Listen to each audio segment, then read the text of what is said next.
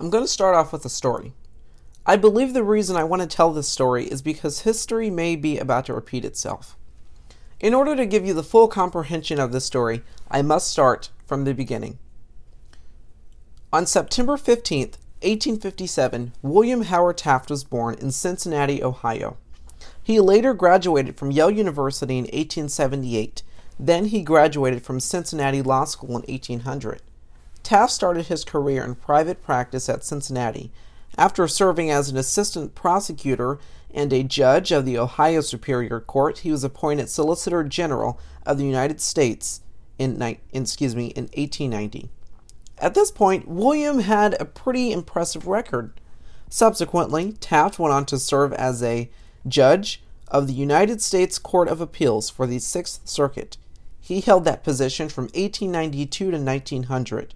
So, at this position, and at this point in time, we already know that William Howard Taft loves law and judicial practice. Most of Taft's family members had gone into law. I mean, he had no political aspirations. In fact, he once joked that if he ever made it to Washington, it would be because his wife was Secretary of the Treasury. He never had any goals of becoming a politician until in 1901 when President William McKinley appointed him civilian governor of the Philippines. He actually did pretty well in that job. Biography.com writes, quote, President William McKinley appointed Taft General of the Philippines. The port, portly judge then took his wife and three children to Southwest Asia, where, the, where they lived for four years, visiting China, Japan, and the Vatican. Taft improved the Filipino economy and infrastructure and expanded opportunities for governmental participation for Filipinos. He held that position until 1904 when he was then appointed Secretary of War, which was interesting because his father, Alphonso Taft, a prominent Republican attorney, served as the Secretary of War under President Ulysses S. Grant. When Theodore Roosevelt's term was over, he needed someone to run, in particular, someone who could carry his progressive agenda. So he chose William Howard Taft. He won that election in 1908 and served one term as President of the United States. But one of the mythical things he's remembered for is quite hilarious.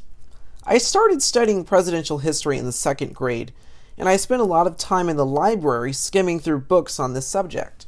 And I was just captivated by President Taft.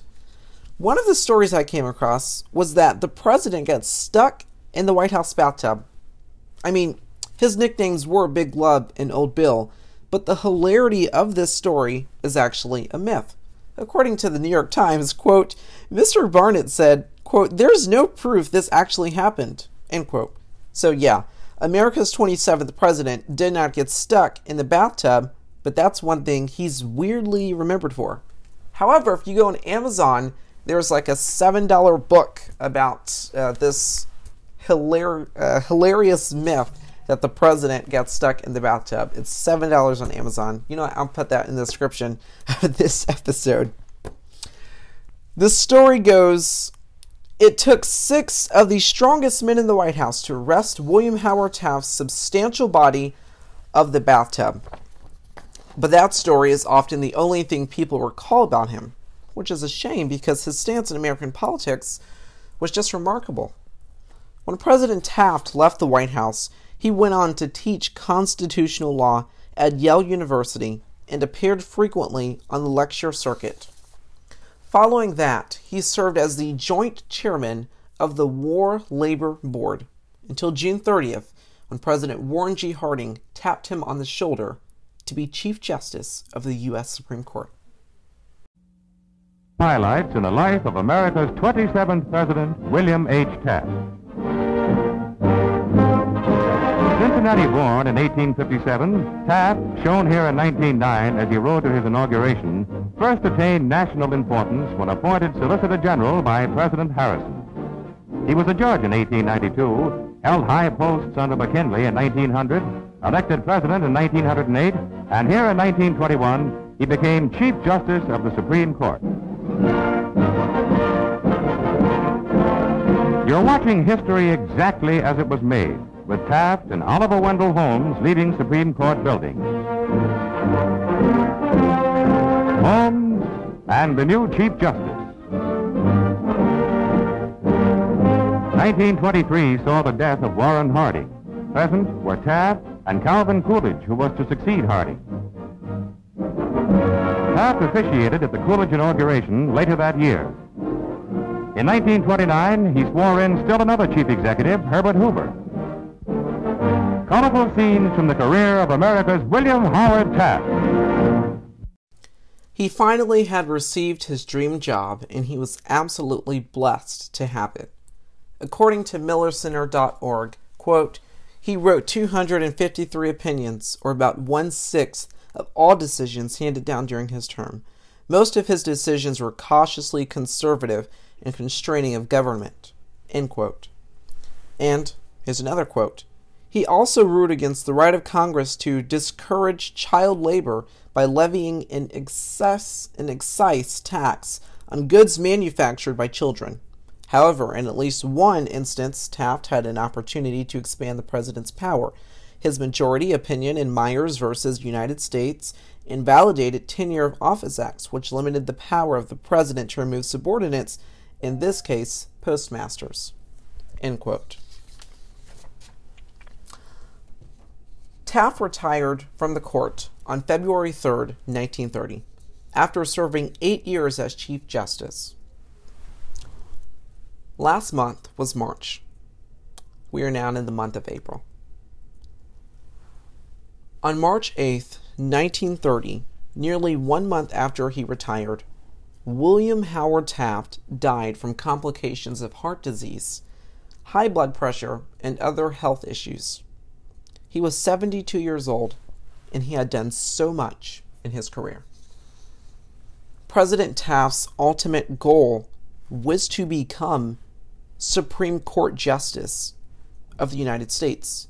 He did not have political aspirations. He, he even joked about his wife becoming Secretary of Treasury as him as that being the only door and entrance of getting into Washington. He did not have any political aspirations. He never wanted to run for president. He just wanted that dream job of becoming Supreme Court Justice of the United States. I'd like you now to take a listen to this PBS Presidents. Um, it's a PBS. Pre- it's from the PBS Presidents YouTube channel. Take a listen to this. They have more facts and intriguing information on William Howard Taft.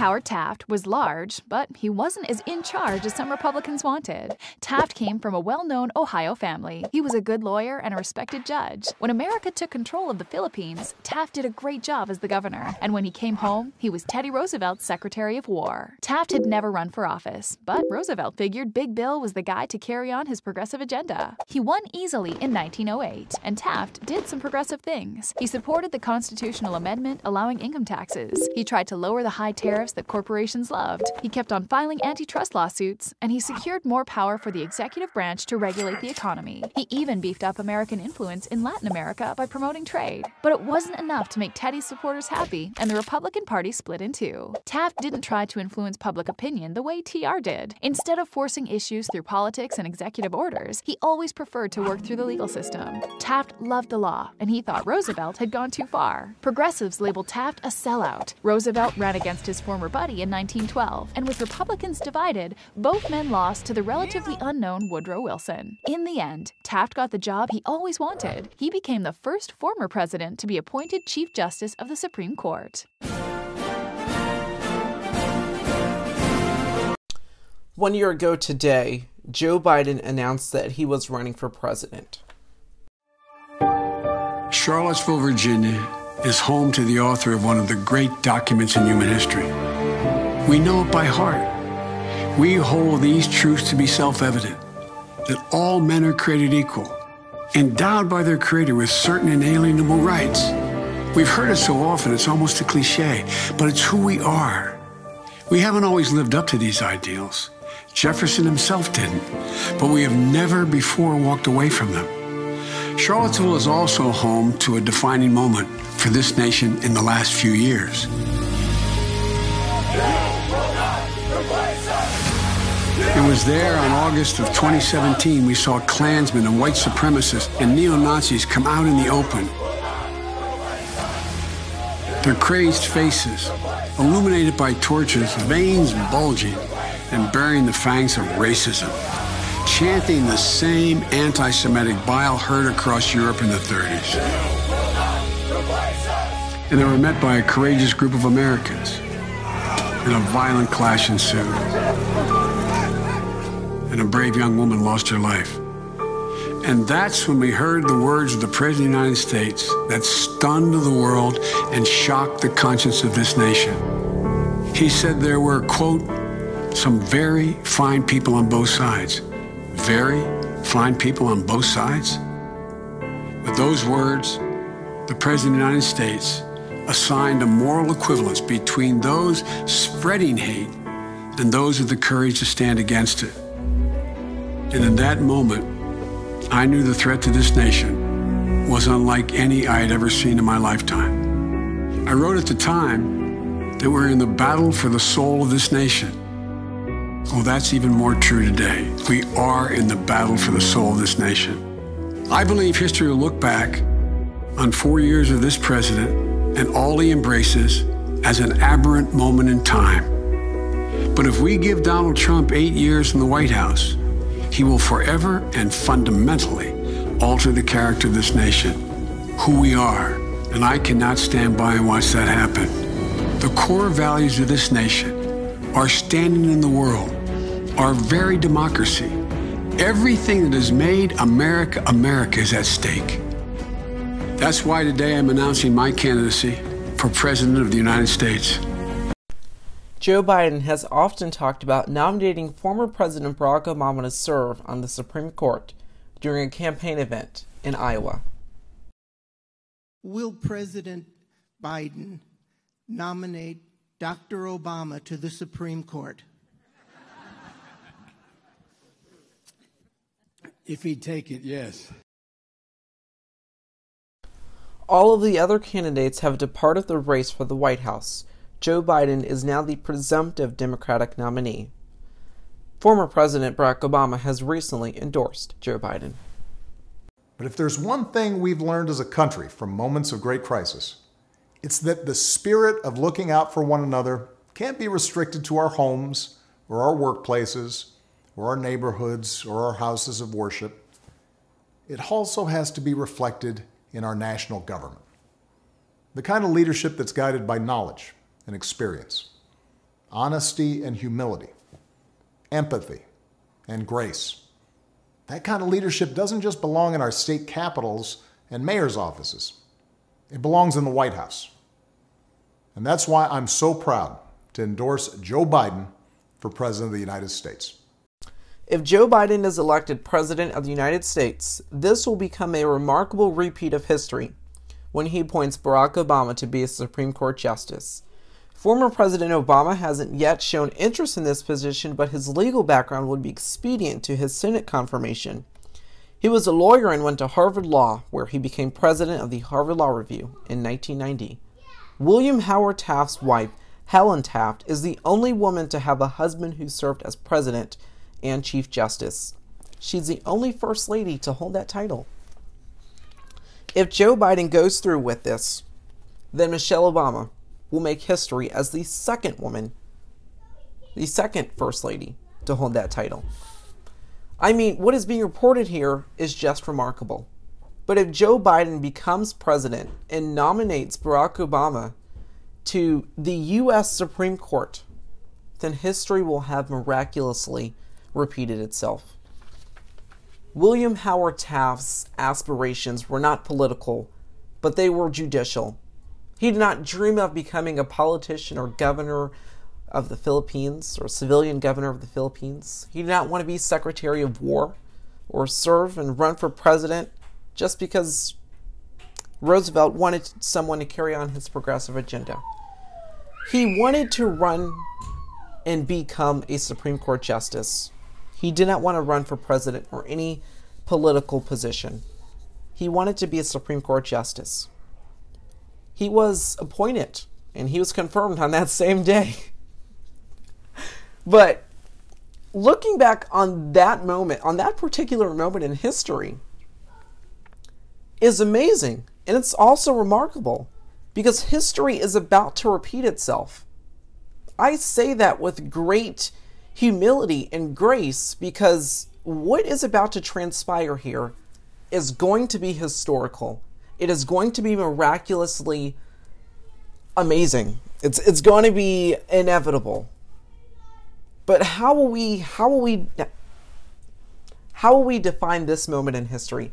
This moment in history will be written in the history books because Joe Biden won the election, became president of the United States, and fulfilled his promise and fulfilled his purpose and fulfilled his his comment towards that voter and nominated Barack Obama, former president of the United States, the first African American president of the United States to the United States to the US Supreme Court as a Supreme Court justice. And when you are on the Supreme Court, that is a lifetime job, a lifetime position. You get to serve on that court until you die or retire. But history is about to miraculously repeat itself. We'll be right back. If you looked at America like a bird, and that was all you knew, would you really understand it with just that point of view? We've got a different way to look at it from right here on the ground. We don't just see United States, we see United Towns. From where we sit, just down the street, near the post office, by the park, when we stop and look around, what we see are sparks. Sparks of hope, of compassion, of communities who stand firm, when neighbors lift each other up, expecting nothing in return. We're grateful for what you bring and all the sparks you've shown, and the thousands of towns that we get to call home.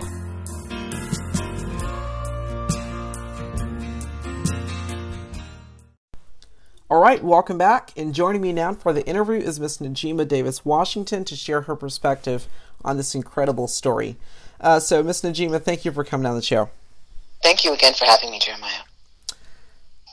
What we're seeing here is sort of a repeat of history. Um, if Barack Obama is nominated to the United States Supreme Court by Joe Biden, how do you think America will look at this moment?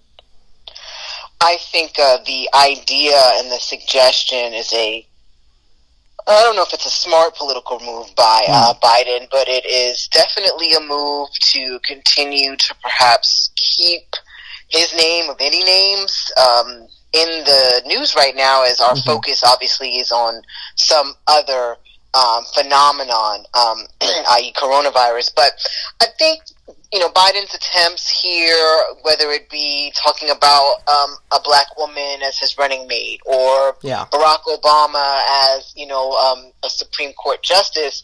Well, first, I think Barack Obama would make an incredible Supreme Court justice. Mm-hmm. Um, his obviously his his scholarly work, and then his perspective as um, uh, the supreme lawmaker of the land. I mean, it would be it would be it would be an incredible um, way to shift the tides of the court and mm-hmm. to leave uh, a type of legacy that not only would Biden um, uh, bill on, but would further, you know, elevate Barack Obama in in history. Uh, again, I think it's um it's a nice suggestion. Yeah.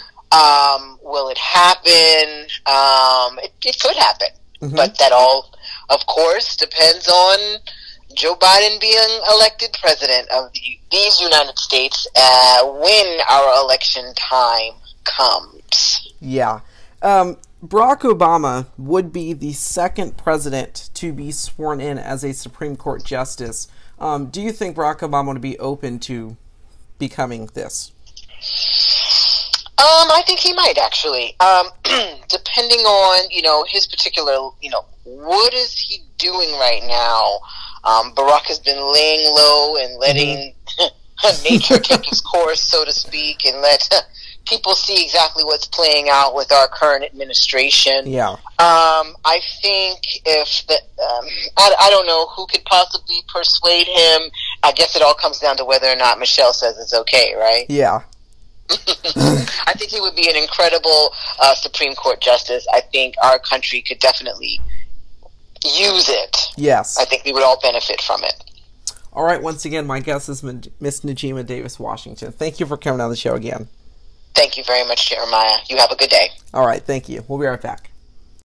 All right, so I decided not to cover coronavirus uh, for the Jeremiah Patterson show today. However, on next Tuesday, I will be talking about the coronavirus and I will have some special guests on. It'll be a TJPS special report. Um, I'll have some special guests on. Uh, it's going to be the anniversary, not the anniversary, but it's going to be the big special, the big celebration of season 8, episode 300 of the Jeremiah Patterson Show. I'm going to have lots of great guests on to talk about the coronavirus. And also send me your quarantine stories. So, this is how this is going to work. So, two ways you could send your send in your quarantine stories and how you are dealing with COVID-19 and being sequestered in your homes. What are you doing to stay busy? Two ways. One, you can send in an Anchor audio message. Um, if you, in the description of this episode, if you're on Apple Podcasts or if you go to the Jeremiah Patterson Show, the Anchor website, you can literally go on the website. There is send voice message. You can click on that. You can start recording and record a story about you being in quarantine and how you're dealing with this self isolation being sequestered in your home. Two, you can do this by emailing me at jdpat, that is jdpat, jdpatt, 775 at gmail.com. Uh, once again, jdpatt, 775 at gmail.com. You can do all of that, and I will review all of that information and I will play it on the special if we have enough. If not, then I'll play it on Saturday's show. So don't freak out. Uh, but thank you everyone once again for listening to this episode of the Jeremiah Patterson Show. Have a great day, stay safe, and God bless every single frontline healthcare worker and emergency worker, including police officers, grocery store workers, Amazon workers who just delivered my package, by the way, who are working persistently to continue and go on with their lives as they are risking their lives to combat COVID 19 so that we may have a brighter world tomorrow. So stay home, stay positive, and let's continue to save lives.